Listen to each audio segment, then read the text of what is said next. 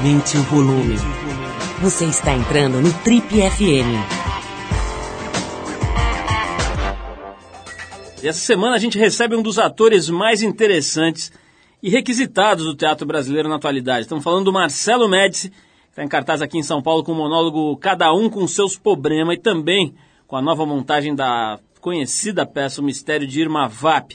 O cara já fez novela na Globo, já fez uma série de coisas, Praça da Alegria, um monte de coisas e vai conversar com a gente hoje sobre a vida dele, que é no mínimo uma comédia. Ainda hoje você confere os trechos da conversa que a gente manteve com o cineasta Marcelo Mazagão, que criou um fest o Festival do Minuto, um evento muito interessante que reúne curtíssimas metragens e que está com exposição no MASP aqui em São Paulo com a mostra Mil Minutos de 80 países. A gente começa o programa com música, a gente separou uma das bandas indie inglesas é, mais interessantes, a Rifles, a faixa é Peace and Quiet, do álbum de estreia deles, o No Love Lost, de 2006. Depois do Rifles, tem Marcelo Mazagão batendo um papinho rápido com a gente aqui. E hoje Marcelo Médici, vamos lá.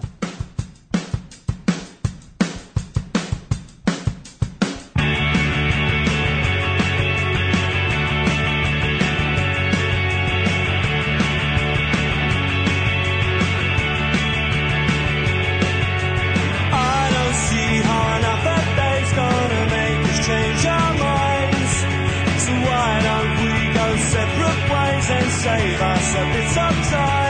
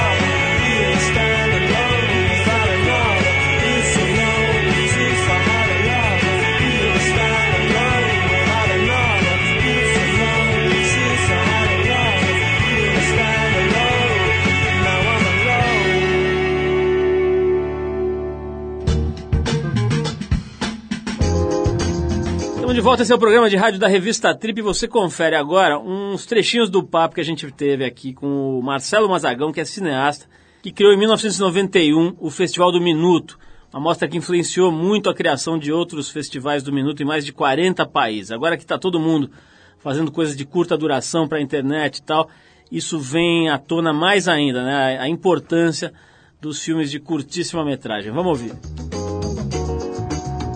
A ideia básica do festival é porque a gente está numa fase que vem, essa fase vem de lá, ó, hoje já, né, já é muito patente isso, mas lá já existia isso fortemente, que é uma fase de, é, de excesso de informação. Né? Cada vez que tem mais informação, que vem de todos os lados possíveis, imagináveis, e o festival é uma brincadeira de, de, de um exercício de síntese, né? de propor que as pessoas sejam sintéticas. sintéticas. Esse é o espírito básico do festival. A gente está ouvindo a conversa com o Marcelo Mazagão, que criou o Festival do Minuto. Nesse segundo trecho, Ele diz se o avanço tecnológico enorme de 91 para cá refletiu ou não na melhora da qualidade dos vídeos que o festival recebe. E também aproveita para convidar todo mundo para a mostra que ele está realizando aqui em São Paulo. Vamos ouvir. Não, não. A porcentagem que a gente tem de. É, a porcentagem continua a mesma, que a gente continua selecionando. Entre 5%, 5 dos vídeos ganham nota 7, 8, 9, 10 e 1% ganha nota 8, 9, 10. Ou seja, ideias continuam faltando na prateleira, isso acho que é uma condição humana, né? Agora, a graça desse excesso de equipamentos que estão muito próximos, a facilidade né, de equipamentos, é que no Minuto você tem uma coisa assim, você tem um festival onde a esmagadora maioria é amadores que participam, é, então você tem um desejo muito, muito forte de fazer um filme. A gente consome muito imagem sem desejo de responder e fazer também. Mas ao mesmo tempo não entende muito do, do botãozinho, o que, que é uma íris, o que, que é um plano próximo, o que, que é um corte e tal. E esse pequeno abismozinho é que dá uma graça muito legal, né, para esses vídeos, que acaba vindo no meio, é, quase uma característica que o formato permite, um montão de defeito especial, que é desse spread entre não saber e a vontade de fazer. E isso é muito bacana, porque aí você vê coisas realmente surpreendentes e diferentes, né convido todos os ouvintes do Trip FM para irem perder alguns minutos de sua vida vendo e consumindo minutos, mil minutos de 80 países lá no mar. Um abraço e obrigado. Com isso, a gente bateu um papo rápido com Marcelo Mazagão, criador do Festival do Minuto. E para quem ficou com vontade de conferir o Mil Minutos de 80 Países, que rola até o dia 29 de março ali no MASP, mas não está aqui em São Paulo, presta atenção, tem um canal do Festival do Minuto dentro do site da Trip.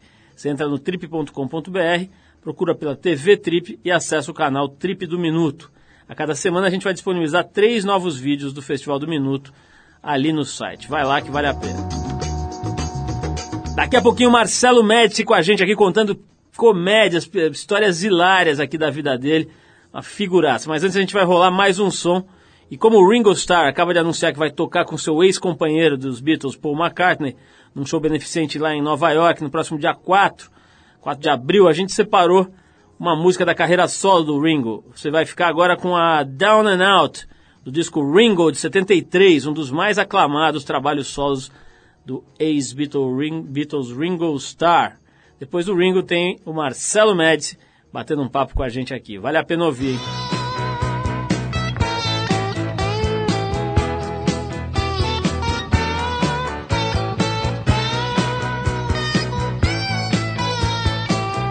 The sky, what did I see? I saw some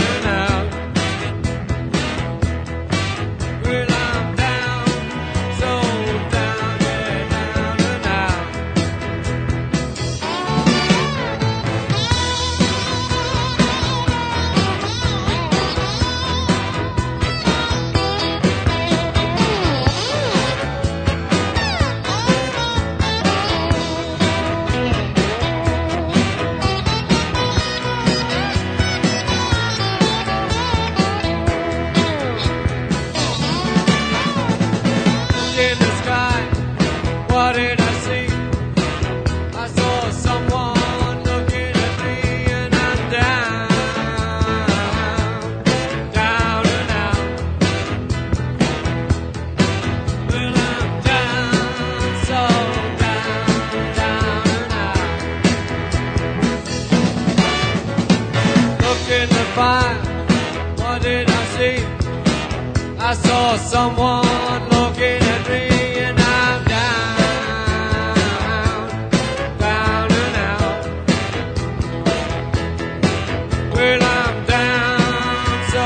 down, down, down.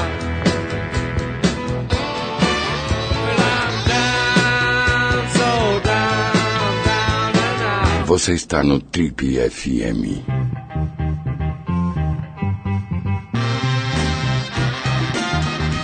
Ele tem 37 anos e mais de 20 deles foram dedicados ao teatro. Aos 16 ingressou no CPT, o Centro de Pesquisa Teatral, do diretor Antunes Filho, famoso Antunes Filho.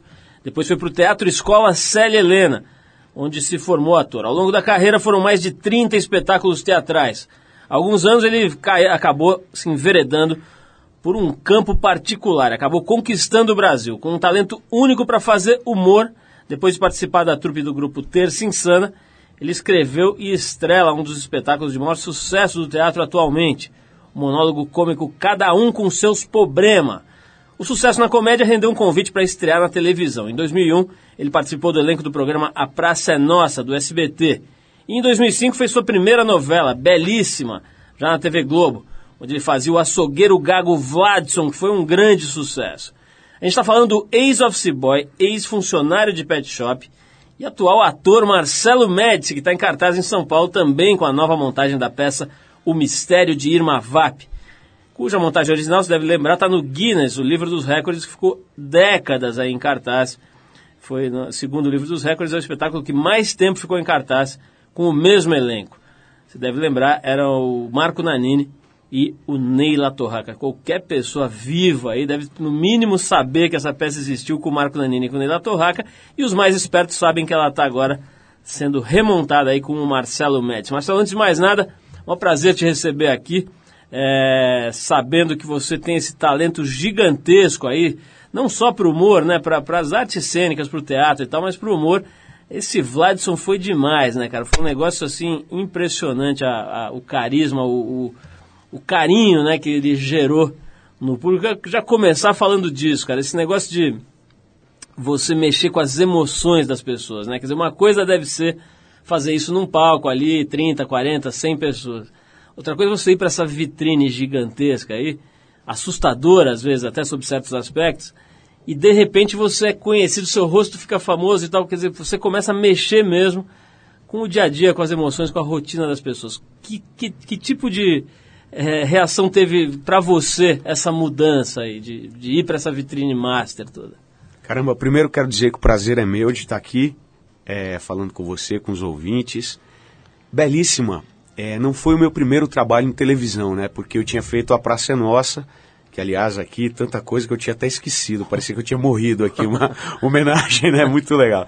É, a Praça é Nossa é um programa de muita audiência, é um humor que eu defendo sim, porque as pessoas falam, poxa vida, mas é, é sempre igual, caramba, um humor antigo tal. É um humor verdadeiro, puro, né? Eu tive a chance de trabalhar ali com pessoas como Golias, Tutuca, é, Rony Rios, que fazia a velha surda. Cara, é, um- é muito engraçado você entrar num programa que, que faz parte do teu imaginário, né? Das tuas lembranças de infância, sei lá. Você pegou o Zé Bonitinho? Peguei o Zé Bonitinho, o. Loredo, que aliás é um ator sensacional, um E cara advogado, super né? culto, advogado, é barra pesada.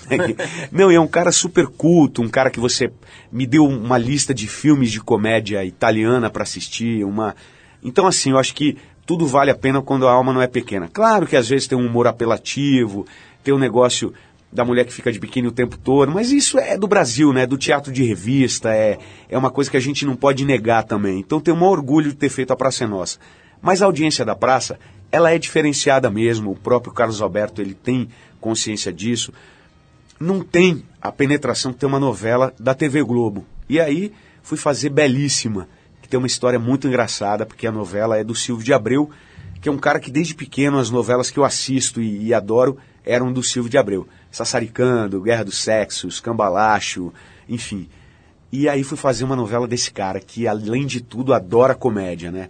E ele me deu um personagem muito legal, porque era o Fladson, que era um açougueiro, que gaguejava. Mas a gente não fazia disso uma piada, porque o Silvio é um cara muito consciente, a Denise Saraceni também, diretora. A gente foi para um outro lado. Tinha humor, mas não por isso. né? A gente não fez uma piada de uma coisa que na real é super séria. Eu, é, eu pesquisei sobre o assunto, que eu pude sempre divulgar que gagueira não tem graça, tem tratamento, tem campanhas muito importantes aí com relação a isso. Agora o susto, cara, foi grande. Eu lembro que eu fiquei uns três meses, até a novela pegar, às vezes você está gravando um mês antes de entrar no ar tal. Eu desci no aeroporto e quando eu cheguei, eu fui lá por fora, assim, para ir pegar um táxi e tal. Tinha uma galera atrás de mim. Eu olhei para trás e falei, caraca, sabe quando você sente a muvuca assim? Eu falei, será que assalto? Aí pularam assim em cima de mim, eu tomei um puta susto, assim. E não é, é o carinho, né, o reconhecimento. Eu não, deixo de, não deixei de fazer nada que eu fazia antes. Mas quando você está no ar numa novela das oito é complicado, cara, porque o tempo todo as pessoas estão te olhando. Então, sei lá, você tem que comer mais educadamente, você tem que ficar mais esperto, assim, que você está sendo observado, né? Marcelo, tem, tem uma. Eu falei aqui nessa tua microbiografia aqui que eu, que eu é, relatei aqui no início, que você foi funcionário de pet shop, né? E tem um, as pessoas aí que, que prestam mais atenção na mídia sabem, né? Você escreveu recentemente sobre um problema que você viveu num pet shop, né? Você levou seu cachorro lá, ele foi tosado, diria eh, excessivamente tosado, né? Cortaram o rabinho do bicho. Cortaram. Na hora de tosar o pelo, levaram um pedaço do rabo da sua cachorra, né? É. E isso foi um pouco antes até de você estrear uma peça, foi isso ou não? Não, não, eu estava indo pro teatro. Ah, você estava indo pro teatro. Eu estava indo pro teatro. Tá. Não era E- estreia, era um espetáculo Não. normal. Um dia de apresentação normal, né? E aí é, eu tenho quatro cachorros, na verdade. E um amigo meu estava indo buscar, até porque era o único horário que a gente conseguiu deixar o cachorro. Falou, ó, mas eu preciso ir pro teatro. Aí esse amigo foi buscar, me ligou. Eu estava indo pro teatro, falou, Marcelo, teve um probleminha aqui com a preta. Aí eu já gelei, né? Então, é, cortaram, amputaram o rabo dela. Teve um acidente, cortaram um pedaço do rabo da, da preta. Na hora que foi. Aí eu voei lá pro pet shop. E aí, por uma questão assim, que é o mais absurdo da história, a veterinária responsável não estava presente. A filha da dona do estabelecimento, que eu soube depois, se formou em veterinária, mas me parece que ela ainda não tem o registro junto ao conselho. E ela, por conta própria, sem a, a minha autorização, conhecimento, nem mesmo do, do meu amigo que estava lá buscando a cachorra, deu pontos no rabo do da cachorrinha, depois de ter co- cortado aproximadamente uns 5 centímetros. Isso não foi feito da maneira correta e acarretou na amputação do rabo uma semana depois, né? E eu tô até hoje, cara, assim, eu cancelei viagem, eu... é, a cachorra tá com aquele abajur, porque cachorro coça, ela teve que amputar mais um pedaço grande e tal. E é uma responsabilidade muito grande, né? Quer dizer, eu trabalhei no pet shop quando eu tinha 12 anos, não sei se eu posso dizer que foi um trabalho, porque eu fiquei lá um tempo. Eu adorava, adoro cachorro, lavava cachorro e tal. E eu via que as pessoas às vezes batiam. Agora eu acho importante também dizer que tenho certeza que não são todos os pet shops que, né, existem lugares responsáveis e tal. Mas eu, eu acho que a responsabilidade realmente tem que ser grande. é, um veterinário tem que estar ali o tempo que o pet shop tiver aberto tal. Porque é sério, cara, numa dessas o cachorro morre, e aí? É o que eu falo, minha cachorra não é minha filhinha, não tenho nenhum tipo de transferência nesse sentido, mas o, o cachorro é um, é, é um- Você é teu afeto, né? O afeto existe, você, na verdade, é muito importante, né? Para um, qualquer dono de cachorro tem essa relação com o cachorro, né? Olha, eu vou te fazer uma, uma pergunta sobre isso, ainda que eu já te fiz aqui em off, mas acho que é legal fazer.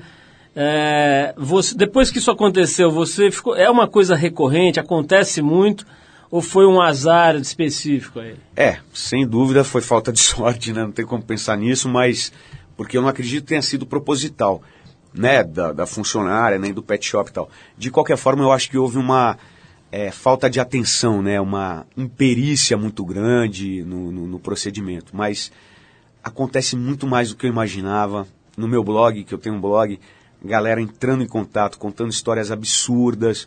E o Pet Shop declarou em resposta que é, o acidente ocorreu por conta da vivacidade do cachorro.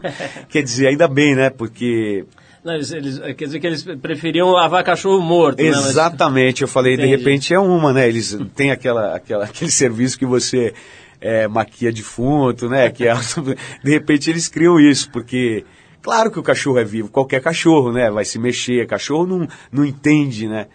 Então é. Marcelo, vamos, de- vamos fazer um break aqui para ouvir uma música. Depois eu vou querer saber o seguinte: se você está com medo de encarar o papel que foi é, do Nanini ou do Ney Latour, qual, qual dos dois? Faço do Nanini. Do Nanini. Se você está com medo de fazer o papel de um verdadeiro ícone aí das Verdade. artes cênicas brasileiras, e se você está gostando ou não de se vestir de mulher, essa é a pergunta que não quer calar. Agora, antes disso, a gente vai tocar a versão do Johnny Cash, gravada em 2002, para o clássico Personal Jesus, da banda Depeche Mode. Depois do Johnny Cash e do- da faixa Personal Jesus, a gente volta para saber se Marcelo Médici está gostando de usar anáguas ou não. Vamos lá.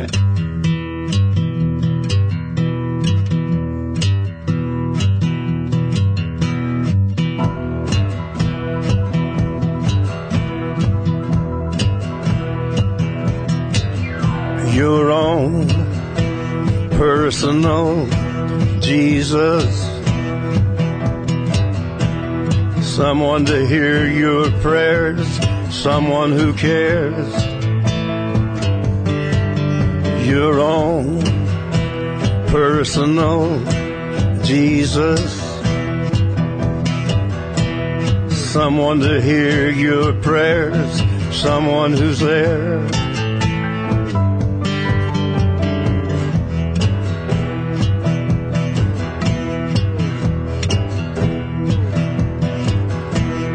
Feeling unknown and you're all alone, flesh and bone by the telephone. Lift up the receiver, I'll make you a believer.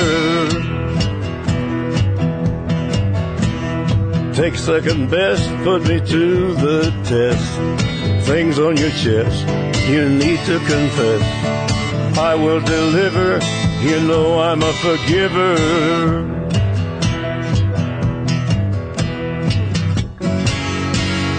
Reach out and touch faith.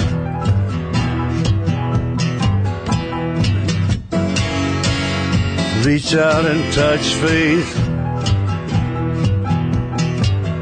Your own personal Jesus.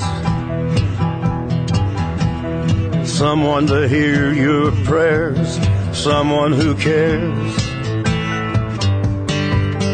Your own personal Jesus. Someone to hear your prayers, someone to care.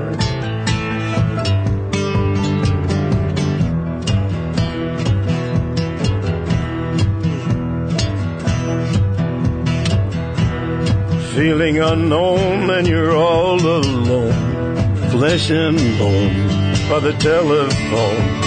Lift up the receiver, I'll make you a believer. I will deliver, you know I'm a forgiver.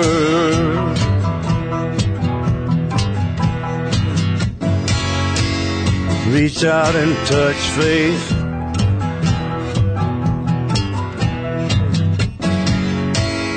Reach out and touch faith.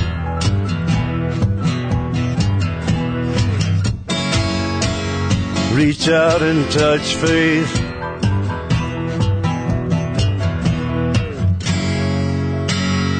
Reach out and touch faith.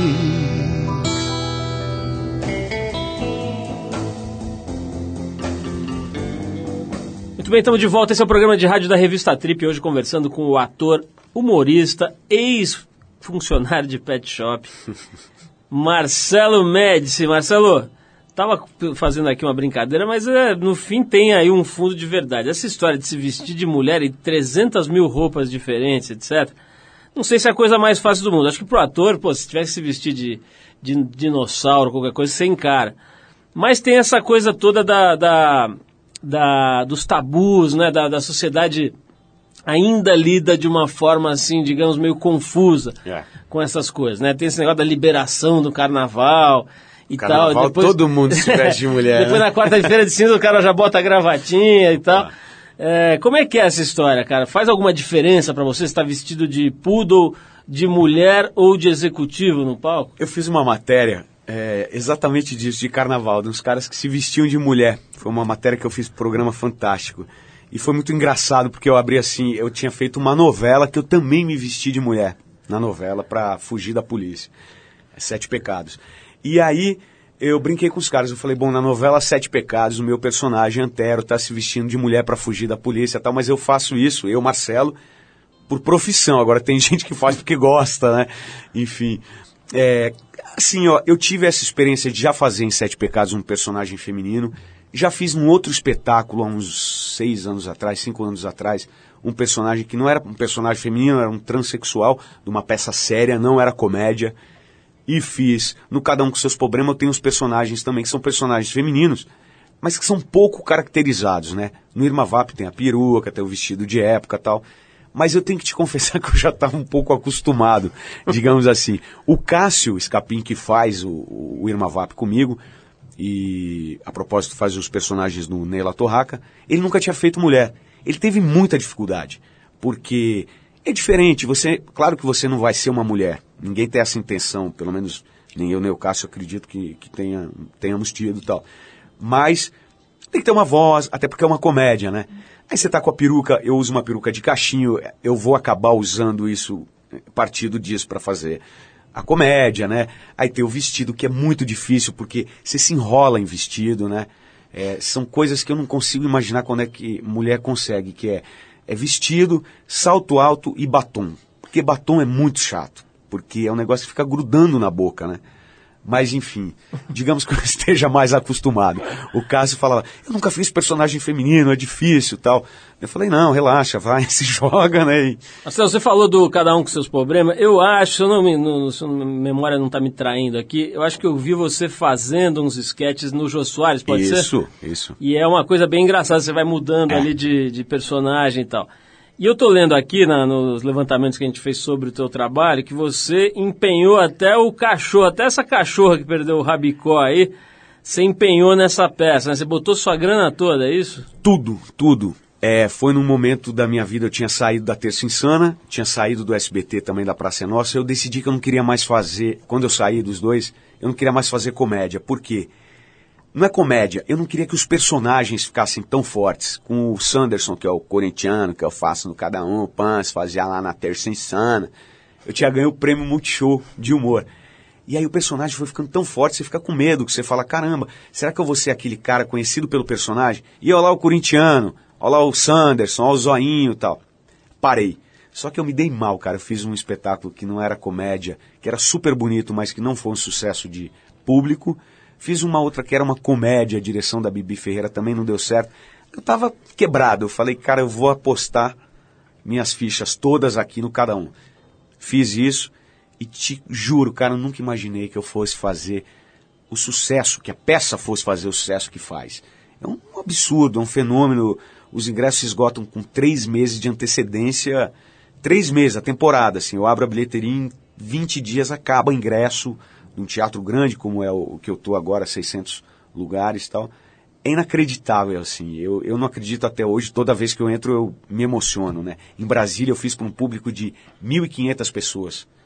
Aí eu comecei no teatro de 150 e nem sempre estava cheio. Pô, né? imagina com a verba que você levantou aí, você deve ter construído um, um castelo, como o da- aquele do, do que a gente viu agora do, do senador ali, né? Lá, Eu tô querendo comprar. Eu vou mandar ele botar preço ali. Você mandou, você mandou a verba para a Suíça ou guardou aqui mesmo? O Marcelo? dinheiro que se ganha em teatro, as pessoas também têm uma, uma visão muito distorcida, né? Eu fico imaginando até meu pai, quando ele chega no teatro, ele olha ali 600 lugares, um ingresso a 50 reais, caraca, né?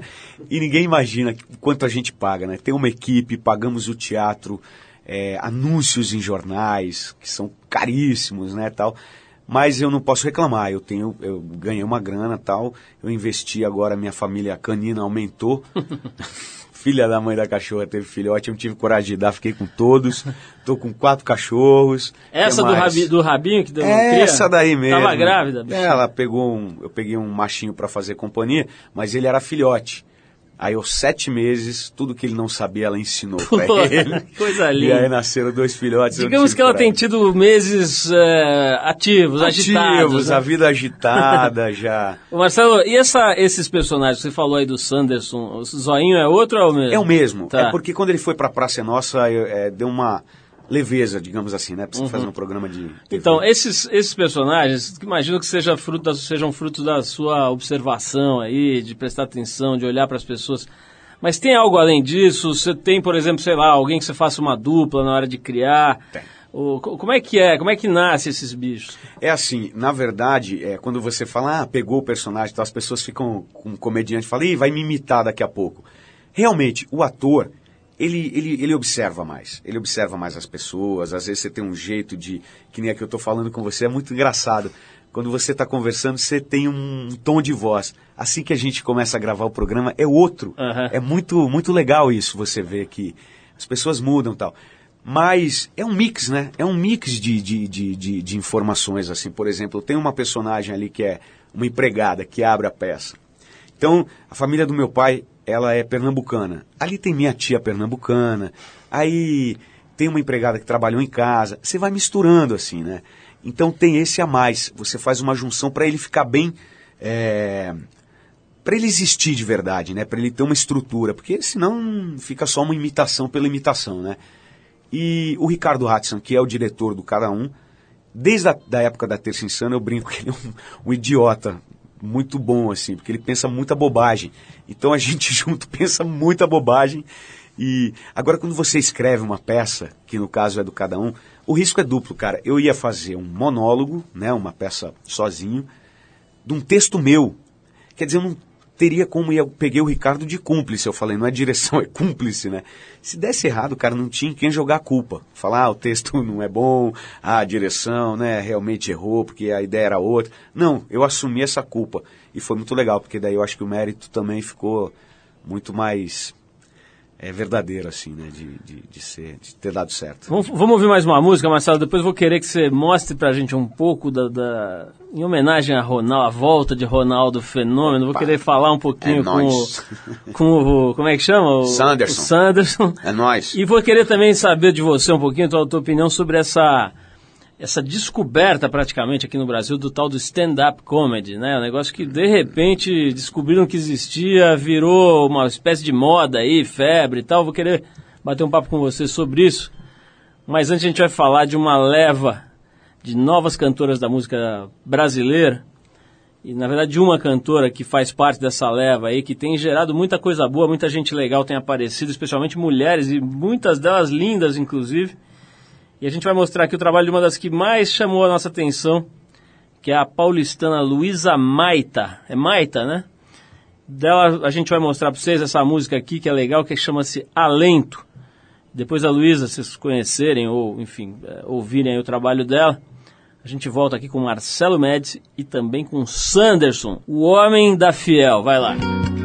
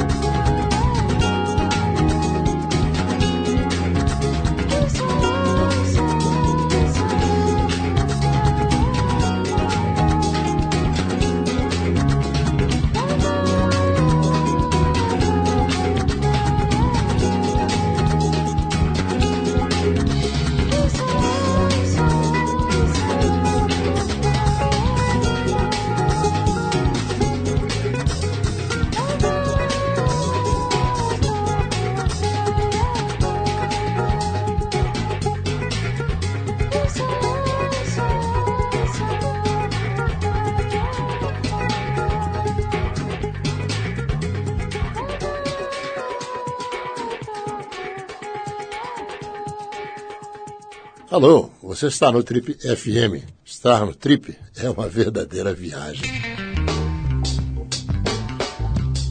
Estamos de volta hoje conversando com esta figuraça chamada Marcelo Médici, o cara que encarnou. Vla... É Vladson ou Fladson? Vladson. Vladson com F? Todo mundo fala Vladson, é, com engraçado. F, é com cara. F. é Vladson, Flá- aquele açougueiro gago. Vladson. Na novela belíssima, fez uma série de outros personagens. Marcelo, você fez cinema também? Não, não tô vendo aqui nessa tua Nunca ficha. fiz cinema. Nunca fiz. Mas não, não porque não queira, né? Você não pintou, é isso? É, não, não Ou você não quis mesmo fazer? Eu já tive alguns convites que realmente eram não, me. É, porque eu, eu adoro teatro, né? A televisão também eu faço com o maior prazer, mas teatro é meu grande lance. E o cinema, até por não ter esse envolvimento todo e não ter conhecimento mesmo, sei lá, eu tenho medo que fica para sempre, depois reprisa no Canal Brasil. Você fala, puta, por que, que eu vou fazer isso? Entendeu? Pô, Então, eu não vou enquanto- citar nós, mas essa semana vi um amigo meu nos filmes Então, no sempre é Canal uma Brasil. situação, né, eu, eu tive que me controlar para não ligar para ele às duas da manhã. Mas o... É complicado. Marcelo, complicado. é, Marcelo, eu quero que você saia agora do estúdio, porque nós queremos convidar agora o pequeno é, Sanderson Tudo bem. Para conversar com ele, porque esses dias, né, foi a estreia, a, a volta, na verdade. Ontem. Que, aliás, o jornal, acho que foi a- o Estadão, fez uma chamada ótima, Volta Redonda. Era o título da, a legenda, na verdade, da foto do Ronaldo, que ainda tá pesadão, gorduchinho, mas que voltou a jogar e tal. Então eu quero conversar com o Sanderson, este homem cuja vida é dedicada ao, à agremiação do Parque São Jorge, para saber de você, Sanderson, como é que foi a sua emoção, como é que foi ver a volta de Ronaldo defendendo o alvinegro do Parque São Jorge. Aí, firmeza, queria se apresentar aqui, queria dizer que meu nome é Sanderson. E queria dizer que, primeiramente, não vou aceitar nenhum tipo de piadinhas, tá ligado? Assim, com relação ao passado da segunda divisão. E nem com relação ao Ronalducho, mano. Que o cara entrou ontem aí, por esses dias, né, mano? E mandou bem, tá ligado? O cara tá, tá em forma de Kombi, mas tá, mano. tá mandando bem aí. Nós tá aí confiante. Nós não volta pra segunda, não, mano. Sanderson, sobre essa, essa polêmica, esse polêmico assunto das torcidas organizadas, da agressividade, e tal, você acha que as torcidas uniformizadas são realmente agressivas e violentas ou não passa de uma criação da mídia e são, na verdade, criaturas delicadas como avencas? É isso aí, mano. É o que eu sempre digo, não tem nada a ver, mano, falar que tem porradaria, mano. Eu, por exemplo, quando eu bato, eu bato na cabeça que não deixa marca, tá ligado? Aí vem as campanhas, abaixa essa arma. É isso aí, mano. Dá tiro no pé, mano, nas pernas, mano. Entendeu? É o que eu acho. Marcelo, vem cá, é fácil, cara, desligar, porque nesse, nessa tua, nesse teu trabalho, cada um com seus problemas, você desliga um e liga outro, né? É. Você troca uma, acho que um adereçozinho, É um adereço, alguma é. coisa, né? Como que é, cara, pra baixar um santo, pra mandar um santo embora e baixar outro? Isso que é o grande lance, eu acho, do cada um, que é gostoso. Eu acho que ninguém enjoa. Porque você pode não gostar muito do Sanderson, mas na sequência entra o. A mãe Jatira, que é a vidente, entendeu? Que lê a sorte das pessoas. É, Eu, na verdade, sou uma vidente, clarividente. Materializo coisas no algodão e devolvo a pessoa amada em três dias. Né? Então tem vários personagens que isso que eu tá acho que é legal. lembrando uma, tá me lembrando uma certa figura que já esteve aqui nesse programa. Ah, é? É, não vou citar nomes, mas... nomes, eu queria saber quem Vou citar nomes, porque eu tenho medo que ela leia, leia o meu futuro aí e dê tudo errado. É, essa personagem é um absurdo, né? É uma crítica a isso, né? A essa galera meio, sei lá, né? Meio charlatão, assim. Falando em charlatão, ô, ô, Marcelo, e essa moda, de repente, né, descobrir o tal do stand-up comedy? Você vai é. em churrascaria, tem stand-up comedy. Todo lugar, Você vai em reunião né? de condomínio, tem stand-up comedy. Como, por que que aconteceu isso, cara? Pois é, cara.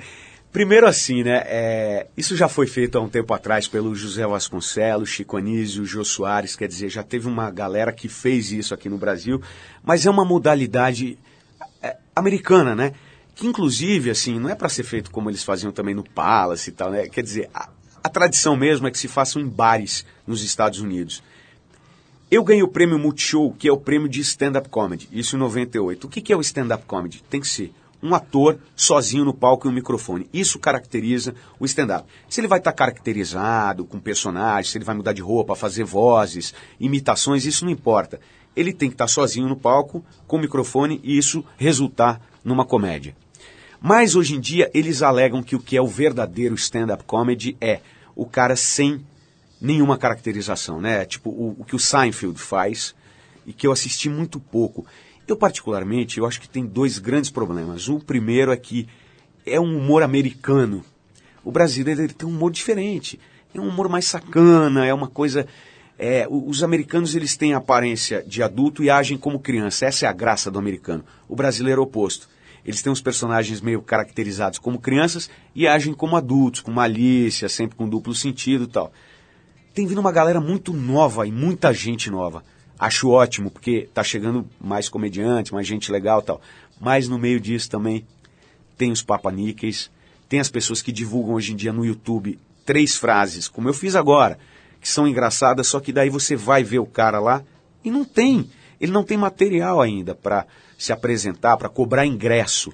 Agora, Marcelo, num, num, num espetáculo desse tipo, quanto é texto e o quanto é improviso e, e carisma do artista? É, o, o- cada um, certamente, eu te diria que 95% é texto.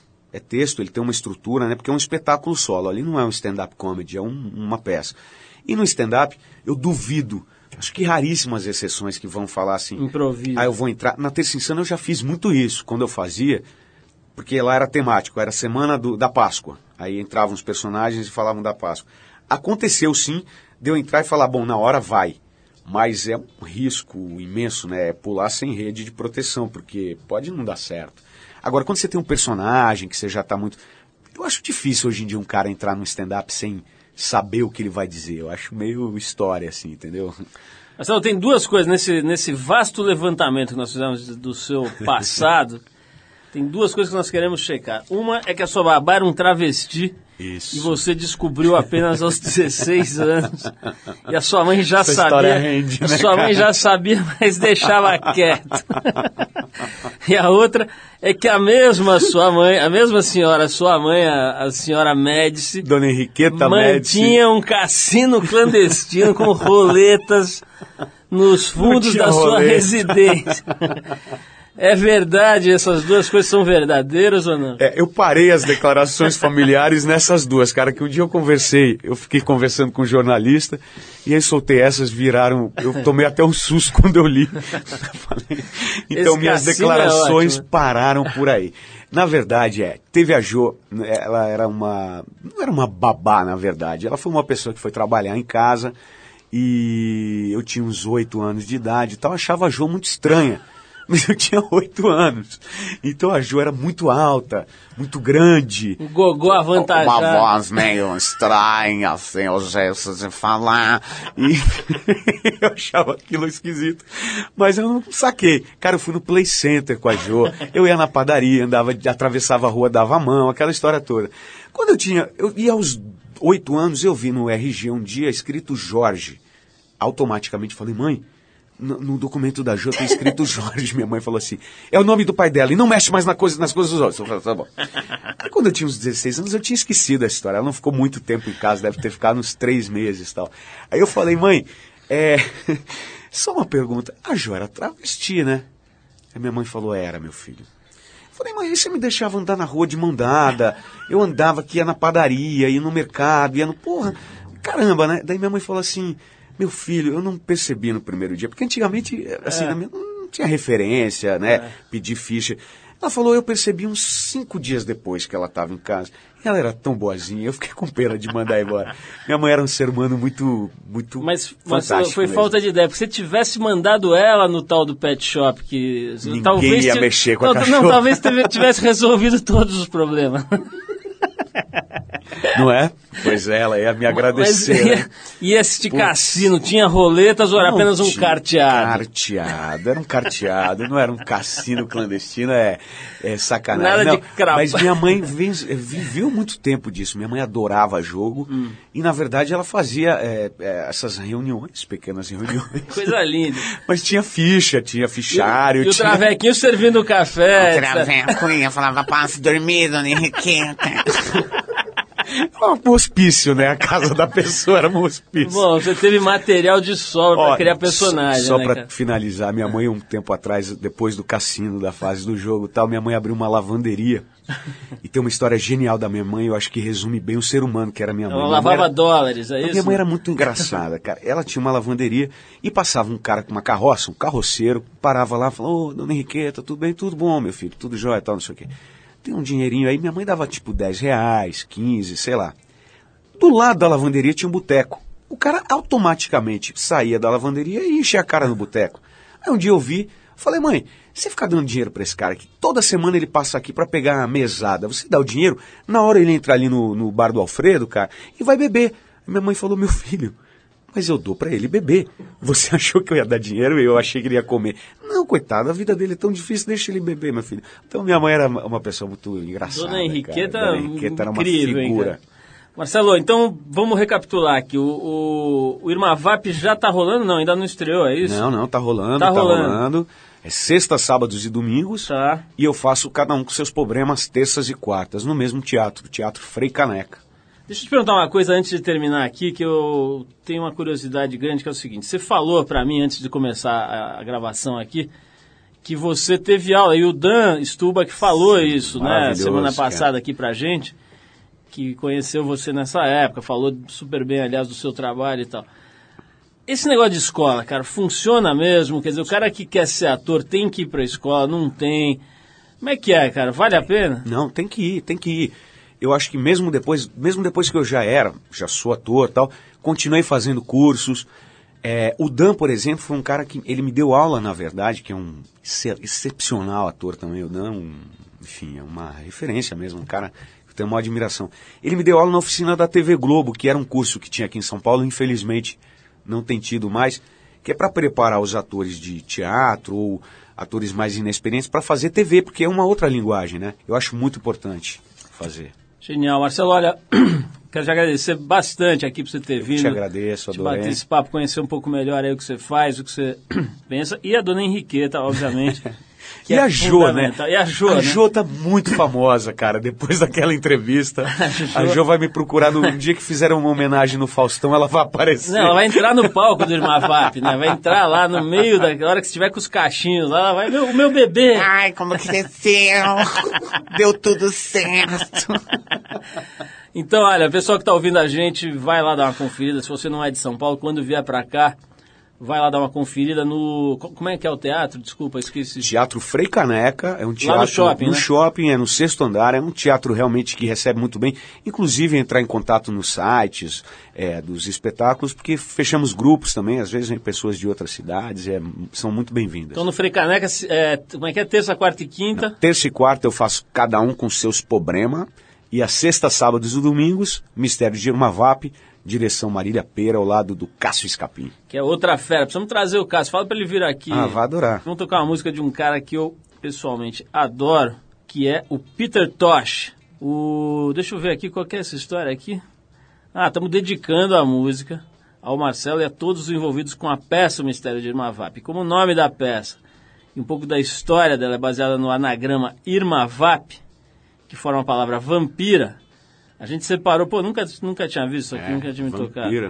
A gente separou uma música do Peter Tosh, que é Vampire. Peter Tosh, para quem não sabe, é um dos caras que formou a linha de frente do reggae jamaicano, ao lado do Bob Marley, fez parte do Wailers, né, a banda do Bob Marley, depois fez carreira solo com coisas incríveis, fez duetos com Mick Jagger, coisas muito interessantes, tocou aqui no Brasil, Festival de Jazz São Paulo, Montreux, se não me engano, em 1979. E, enfim, vamos ouvir o Peter Tosh agradecendo ao Marcelo, dedicando a ele essa música que se chama Vampire, do Peter Tosh. Valeu, Marcelo. Valeu.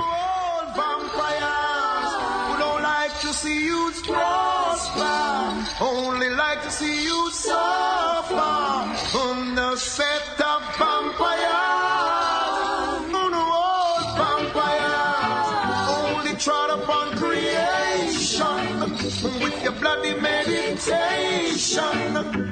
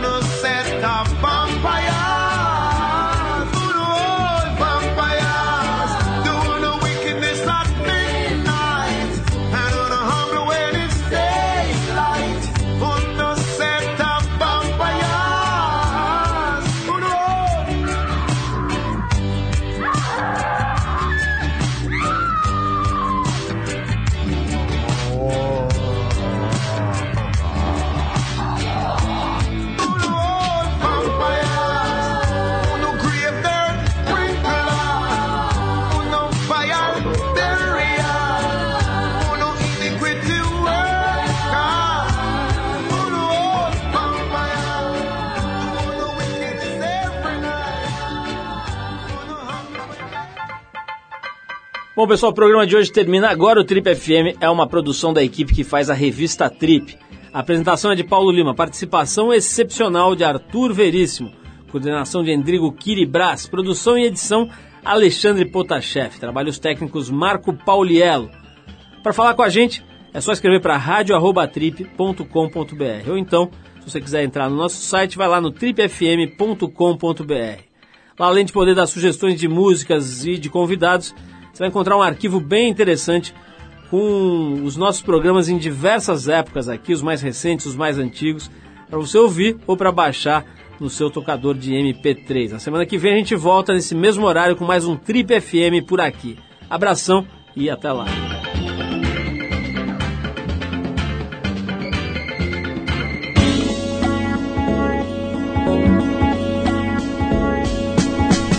Você ouviu Trip FM.